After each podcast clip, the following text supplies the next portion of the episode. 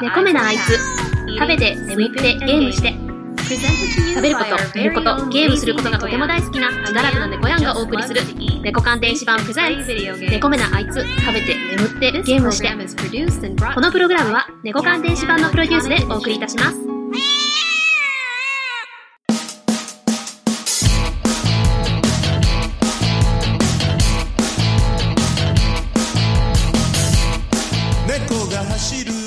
どうも、猫やんです。猫目なあいつ27回ですね。始まりました。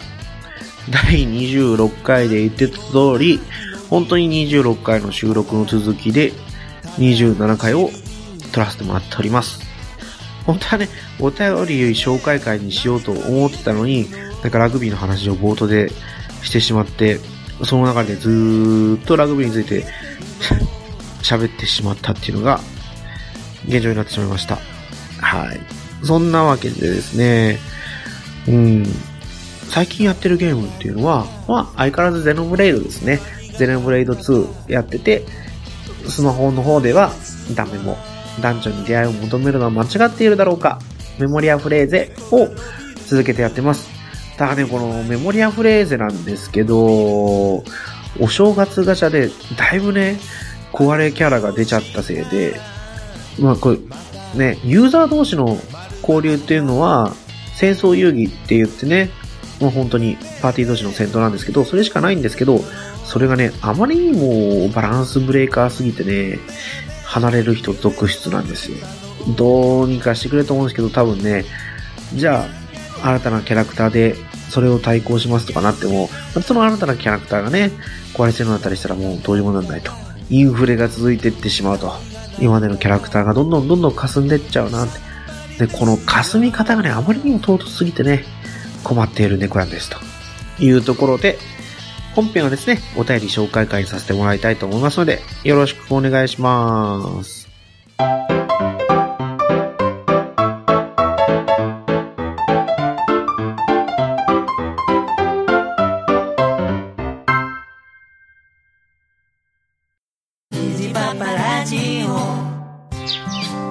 も水やりしよっかの父上はいはい。皆元気よく咲き誇っておりますお、そうか。ほら夫の話が聞きたいとお、お話ししましょうかね。水箱も不倫するあ、作りを開放するんですよ。お、なんだってあ、夜、夜ですかあ、もううるさいうるさい。もう出荷出荷出荷。ニジパパラジオ。聞いてください喧騒を離れ二人はそこにたどり着く。静かに座り杯を合わせる。マイクの向こうに問いかける。初めは遠慮がちにいつしか大胆に。一つだけでもいい。あなたの心に残るなら温かいお便りお待ちしております。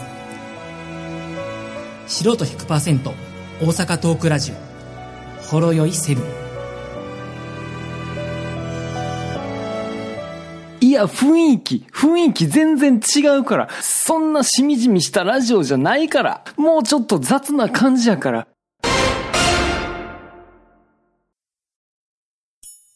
食べて眠ってゲームして。猫缶電子版プレゼンツ。猫缶の猫目なあいつ、あいつ、あいつ。では、お便りですね、紹介させてもらいたいと思います。はい。直角炭酸からですね、いただきました。短期間でしたが、僕も昔コンタクト使ってました。コンタクトで良かったと思ったのは冬でしたね。メガネと違って曇らない。しかし僕の性格もあるのか、レンズの手入れなどに時間をかけてしまいがちになり、メガネに戻ってしまいました。ということでお便りいただきました。そう。もうね、メガネと違ってコンタクトの何がいいかって言ったら、本当に曇らないことなんですよ。私ね、仕事でマスクつけるんですけど、マスクつけたらね、速攻メガネが曇るんですよ。あとね、寒いところから暖かいところに入った時の目の曇りをつったらね、もうね、半端ない。もう目の前がね、真っ白になるんですよね。これがね、たまったもんじゃないですよね。あとはずり落ちない。耳が痛くない。メガネを気にしなくていいっていうのがあるんですけど、それよりも何よりもね、コンタクトレンズはめるのがね、ほんとめんどくさくてね。これがワンデーだったらいいんですけど、ツーウィークとか、あと、マンスね、1ヶ月用とか、で、壊れるまでのとか、なになってくると、手入れがね、本当に大変なんですよね。毎日洗わなきゃいけないし、ね、薬液もちょっと違ったやつ使わなきゃいけないとかね、いろいろあるんで、これがね、非常にめんどくさいんですよ。だからね、私ワンデー使ってるんですけど、出費に関してもね、これがね、全然違うんですよね。メガネなんてね、1回6000、7000とか出せば、もう何年も使えるわけじゃないですか。だからコンタクトレンズね、3ヶ月で1万円かかっちゃうんですよ。この違いは痛いと。いうことでね、自分もメガネに戻そうかなと思ってるんですけど、ちょっとメガネに戻しちゃうと耳の皮膚がね、すぐダメになっちゃいそうな気がして、痛くなっちゃいそうな気がして、今のところコンタクトを使ってますというところですね。直角炭酸、お便りありがとうございました。リツイート。続きまして、なるみさんですね。昔は、乱視はソフトのコンタクトは不可でしたが、今は技術が進歩しましたよね。でも自分の目は乱視が収まりましたが、かっこ笑い。コンタクトレンズは結婚式がラストでメガネに戻りました。ね、寝落ちても鼻が痛いだけで済みますもんね。楽です。ということで。なるみさんもコンタクトだったんですね。でも、結婚式が最後にメガネに戻ったと。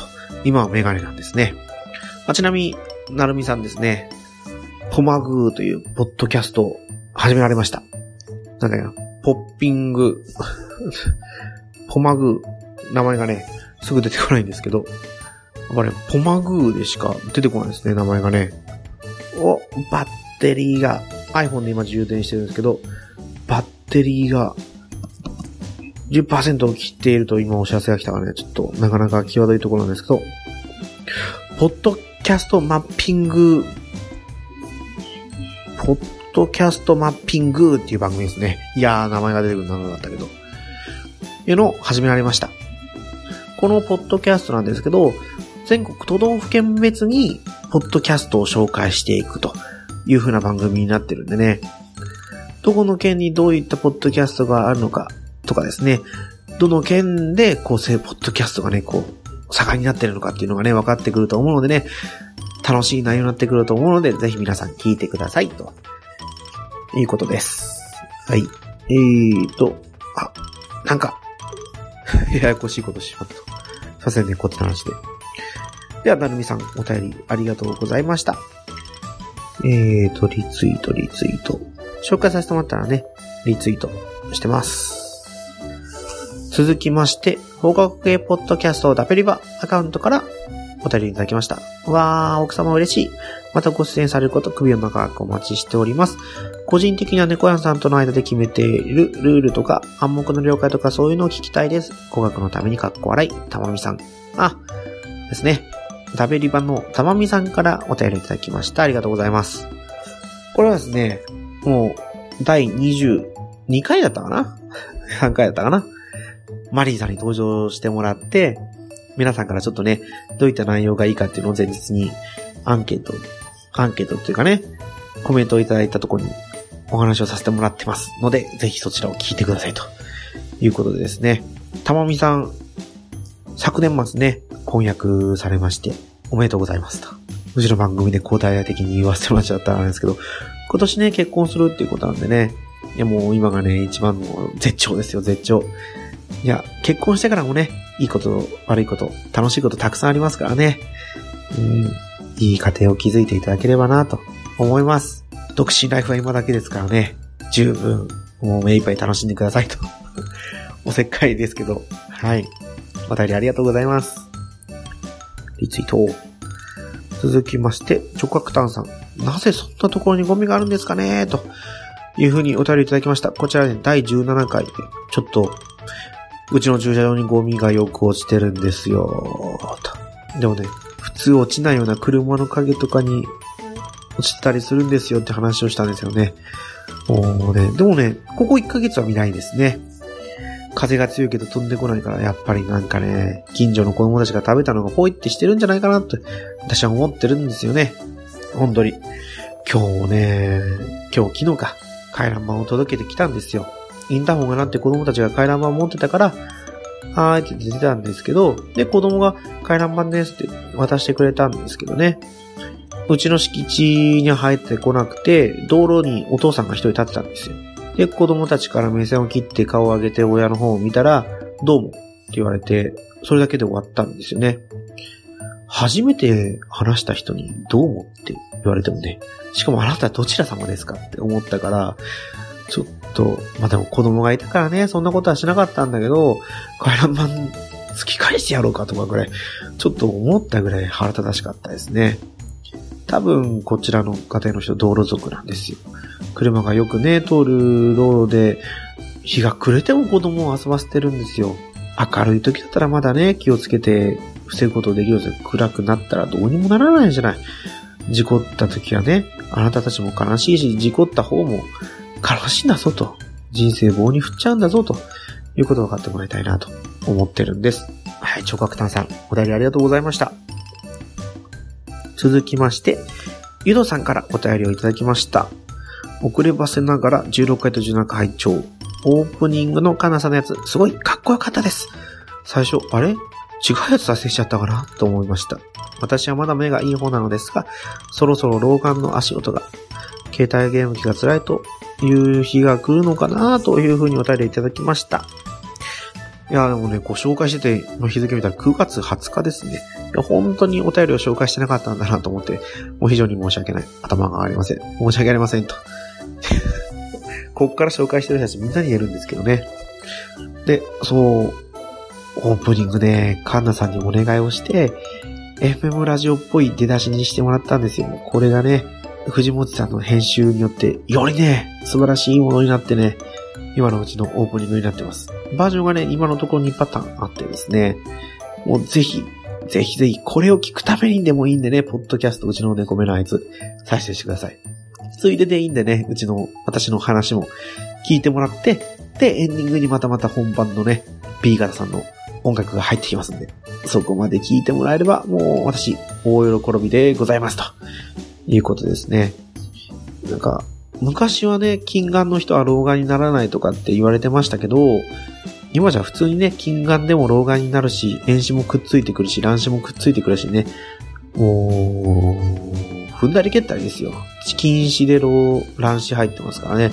でも多分老眼になってくる。だって、老眼っていう名前なだけですからね。やっぱり年齢による目の老化ですよ、老化ね。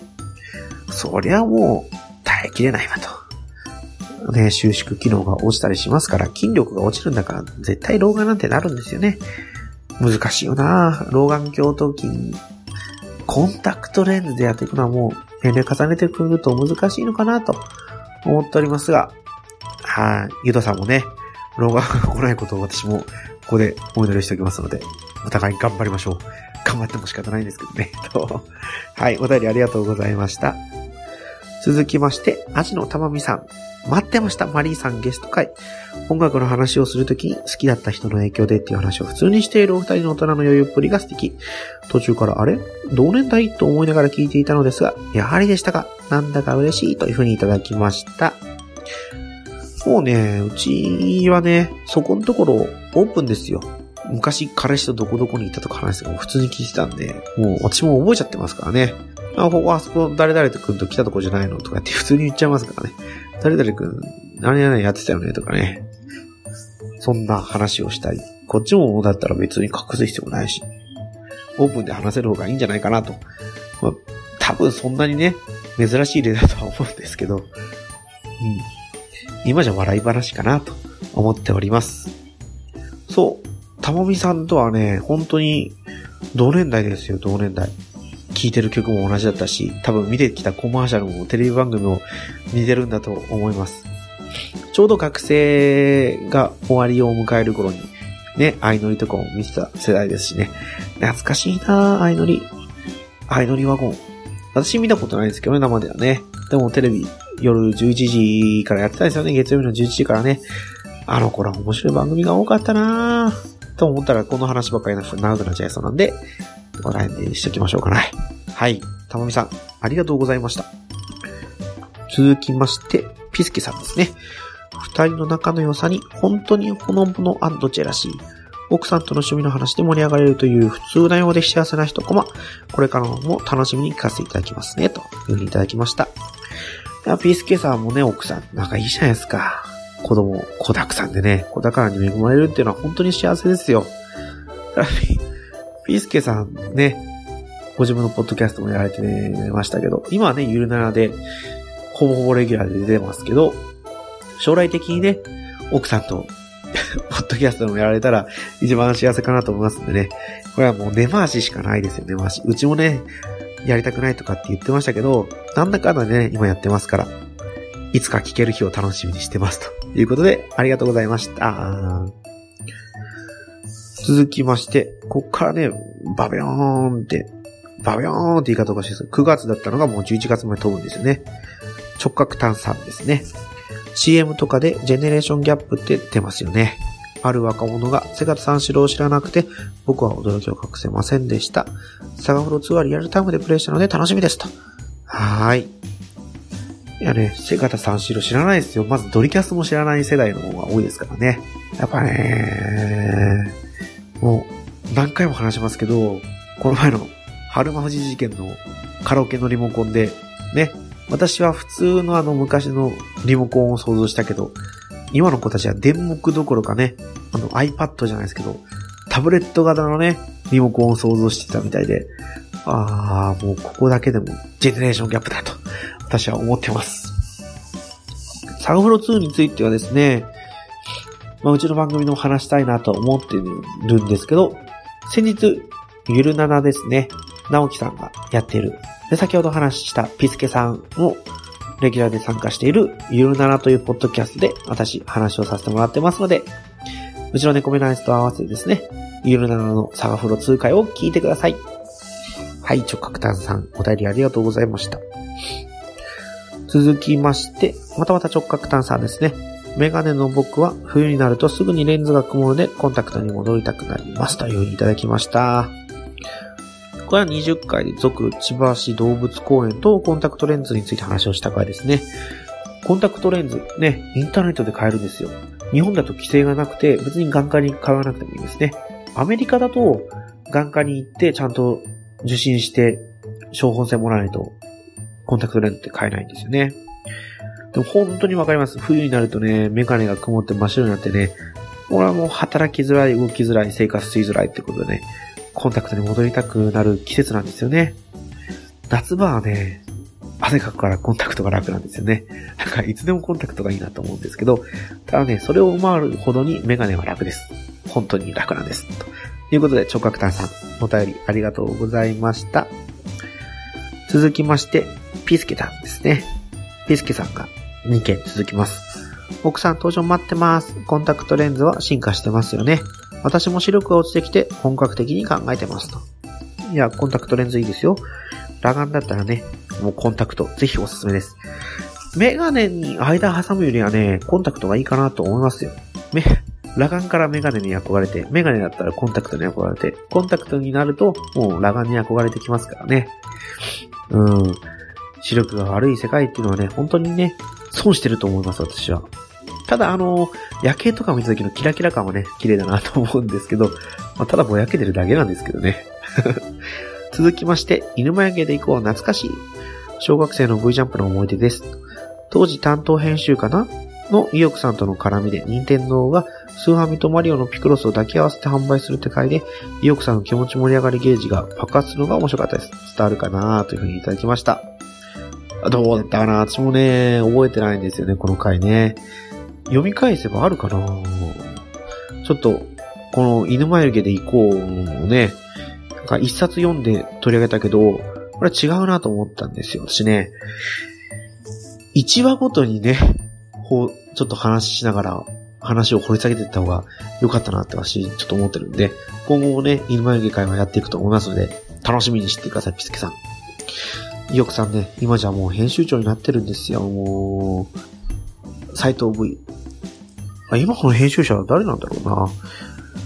V ジャンプ、私ね、基本的にコミックでしか読まないんですけど、最近 V ジャンプをまたちょっと読み始めたんでね、いろいろ情報を発信していきたいと思ってます。お便りありがとうございました。続きまして、コンビーフさんですね。2件続けてです。初お便りありがとうございます。ちょい前に知り、3話でまずは拝聴しました。そその先についてもダウンロードしましたが、我慢して聞かずに貯めておるんですが、マリーさんはその後も登場しますか？夫婦仲いいのはいいですね、というふうにお便りいただきました。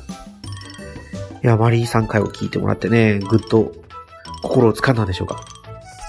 それだったらね、うちのマリーさんも喜んで、昨日もね、また収録するとかっていう話もちょいちょいやってたんで、多分ね、もう出たがりさんになっちゃったんですよね。まあ、そんなに、多分10話ごとに1回ぐらいはね、マリーさん回があると思うので、楽しみにしててください。続いては、第19回まで拝聴。18回のマリーさん回で癒され、19回の千葉市動物公園会でいい思い出を思い出しました。話は変わりますが、千葉市昭和の森泳いです。滑り台がすごい、高い、尻が痛い笑いということでいただきました。これね、この間6日間なんですけどね、その間にもう19回まで聞いてくれたってことはね、もう本当に感謝感激、雨あられ。です、本当にね。ちなみに、去年まで私、本当に千葉市昭和の森の目の前に住んでたんですよね。あそこの滑り台本当に長いんですよ。ローラーススライダーなんですけど、震災後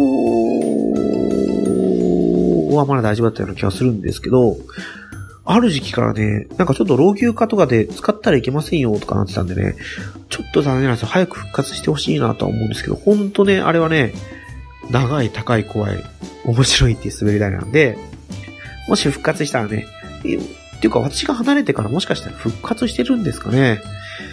たまにね、こう懐かしくなって、トゲの方まで行くんですけど、トゲっていう地名があるんですよ、長崎に。長崎じゃなかった。千葉ね、千葉市にトゲっていうのがあって、昭和の森っていうのがあるんですけど、そこがね、大きくて。ちなみに、全国の、なんだっけな、カントリー、ロードレース、クロスカントリー、クロスカントリーかな？クロスカントリーの全国大会が、この湘南森であるみたいなんですよ。うちのいとこに、駅伝で全国大会に出た人がいるんですけど、その人が、来たよーって言ったら、あ、こんなとこでやってるんだっていうのをね、その当時、知った思い出があります。もしね、千葉にいる人はぜひ昭和の森行ってみてもいいかなと思います。コンビフさん、お便りありがとうございました。続きまして、テータンさんですね。マリーさんと話してる猫屋さんの内面が見える気がする。しかし喧嘩みたいに、喧嘩みたいになりながらも仲がいいのが、はいはいってなっちゃいますな。竹下製菓も出らんとは、貴さん90番忘れたとや。都会に染まっとったい。すがん言葉使うてって。もう、テータさん。地元の兄貴みたいな感じでね、熱いですね。本当、あの時はね、竹下製菓の名前が出なくてね、もう、心にくさっときましたね、このお二人がね。ブラックモンブラン。ブラックチ君、知っとるけ？知っとるけも竹下製菓だったかな？でもね、最近はね、全国に竹下製菓のアイス、ブラックモンブランがね、出てるんで、ぜひ皆さんに食べてもらいたいと。なんかね、方言、逆に方言を喋るのがね、難しくなってきちゃったんですよね。人生の3分の1をね、もう千葉で過ごしちゃってるんで。ただ、九州の人と喋るとね、すぐ方言が出ちゃう。それはね、変わらないかな。だから多分、1ヶ月くらい九州にいるとね、今度標準語喋るのが大変になってくるのかなとは思うんですけどね。はい。テータさん、お便りありがとうございました。またこれからも親戚のほどよろしくお願いします。と続きまして、ピースケさんですね。マリーさんだ羨ましいってばよ、お二人。やっぱ猫やんさんの話を30分聞いてあげるなどの苦労が夫婦円満の秘訣なんですかね。頑張ろうと。みんなに言うとね、30分話、何も反論しないで聞いてあげるなんてすごいって言うんですけど、うちの人から言うとね、30分しかって言うんでね、まあそこのところはね、うちには合ってないのかなとは思うんですけど、なんだろう、やっぱりね、もうとことんその後意見をぶつけ合うんで、それがいいのかなと思います。だから離婚するってずっと言われるんでね、ヒヤヒヤしてるんですけど、いつ飛び出ていくんだろうと。飛び出てくんですけど、ちゃんと帰ってくるからね、まだいいんですよね。車を運転してドライブさせて気分転換させるのがいいのかなとか思ったりね、試行錯誤の毎日です。お便りありがとうございました。続きまして、なるみさんからお便りいただきました。夫婦語りの回聞きました。前よりロングバージョンで堪能しました。ためずに話すっていうのは夫婦間でも日常生活でも大事なんじゃないかなって思いますね。そして聞いてくれる人がいる。それはありがたいなと素直に思えるですね。本当にそうですよ。うちの人にこれを聞かせてあげたい。自分もそうなんですけど、自分ね、あんまり喋んないんですよね、仕事のこととかね、不満とかね。なんか喋っちゃうと、ま、言葉にはね、言霊っていうのが宿るんだと思うんですよ。相手に届くっていうよりは、自分が喋った言葉が自分の耳に入ってきて、自分が意識をしちゃうっていうのがいけなくて、だから基本的に職場の話とかあんまりしないですね。嫌な気持ちになっちゃったらもう仕事が続けられない。本当にそうなんですよ。だからね、もう仕事、職場を辞めるって決意してからはね、ちょっとは喋るようにしてますね。うん。まあまあ、はい。なるみさん、お便りありがとうございました。リツイート、あ、リツイート。うちの番組ではお便り読んだらリツイートすることになってますので、皆さん、あ、こんな夜中にリツイートしてね、本当に申し訳ないなと思います。直角炭酸からお便りですね。一日保護ゲーム、素晴らしい生活じゃないですか、と。猫屋さんの日常話、いつも和ませてもらっています。第23回ですね、猫屋の休日というタイトルで話した回です。こちらはですね、アリアンレストランに行った時の話でしたね。インド、パキスタン系の料理で、本当に扉くぐったらね、異世界、異世界、外国ですよ。まあ思い出すだけでもね、ゾッとする。一人じゃいけない。でも2、3人で行ったら楽しいんだろうなと思うような店なんですけど、ほんとね、外出するのが苦手っていうか、億劫じゃないんですけど、家でゴロゴロしてテレビ見たりゲームしたりのが楽しいんですよ。だからね、うちの番組、食べて眠ってゲームしてっていうサブタイトルですよね。皆さんそこんとこ、ご理解のほどよろしくお願いします。直角炭さん、お便りありがとうございました。続いては、最後ですね。コンビーフさんからお便りいただきました。第24回ヘスティア会、笑いを拝聴。会社の飲み会で意味もわからず青い紐を装備させられたのを思い出しました。思いのほか攻撃力アップしたような。で、いただきました。コンビーフさんまさか紐装備したんですか？でもね、なんだろう、不思議なことにこのヘスティア様、断待ちのヘスティアの紐コスプレって、男性の人がやってる率結構高いんですよ。有名なのはね、外人のケムクジャラのおっちゃんがね、本当にこのコスプレやってるのが有名なんですけど、攻撃力が上がるんですよね。ダメも、このゲームでね、アシストキャラでヘスティアつけると攻撃力が上がるんですよ。もしかしてコンビーフさんも、ダメもやったりするんですかね。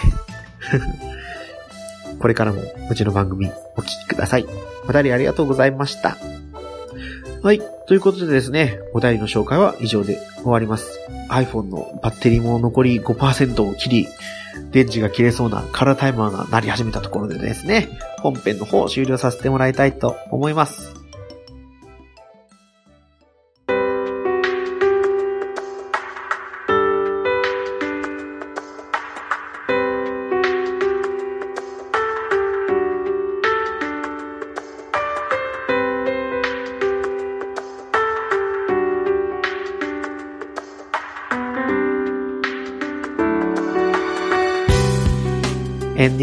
猫目のあいつではお便りお待ちしております。ツイッターで、ハッシュタグ猫目のあいつでつぶやいてください。いやー、ちょっとね、猫目のあいつも、外に向かって宣伝していこうかなって、年明けてから少しだけ頑張ってるところなんですけど、とりあえずエピソードのランキングが入ってきたら、自分で猫目のあいつでつぶやいて、ここにいるよっていうのだけね、宣伝しようかなと思ってます。たね、どうしても、まあ多分間が空いたりとか、まあ聞いてる人はね、そんなに多くないんですよ、うちの番組ね。だからランキングに入ってくるのは少ないんですけど、どうしてもこう見ちゃうとね、ああ、ランキング入ってこないな、聞いてる人少ないなとか思ったりもするんですけど、違うんですよ。自分がそこで思わなきゃいけないのは、これだけの人が聞いてくれてるんだっていうのをね、思ってね、ありがとうと、感謝しなきゃいけないんだなと。自分のこの話ね、自分の心がスッキリするために喋ってるような感があるようなこの猫目のあいつを聞いてくれて楽しいとかね、感想をいただいてくれてる皆さんがいるっていうことでね、私の励みになってます。はい。だから皆さん、パンパンリツイートして 広めてくださいというふうに厚かましいお願いをさせてもらってエンディングとさせてもらいます。B 型さんでラケットルックス U です。それではまた次回放送でお会いしましょう。さよなら。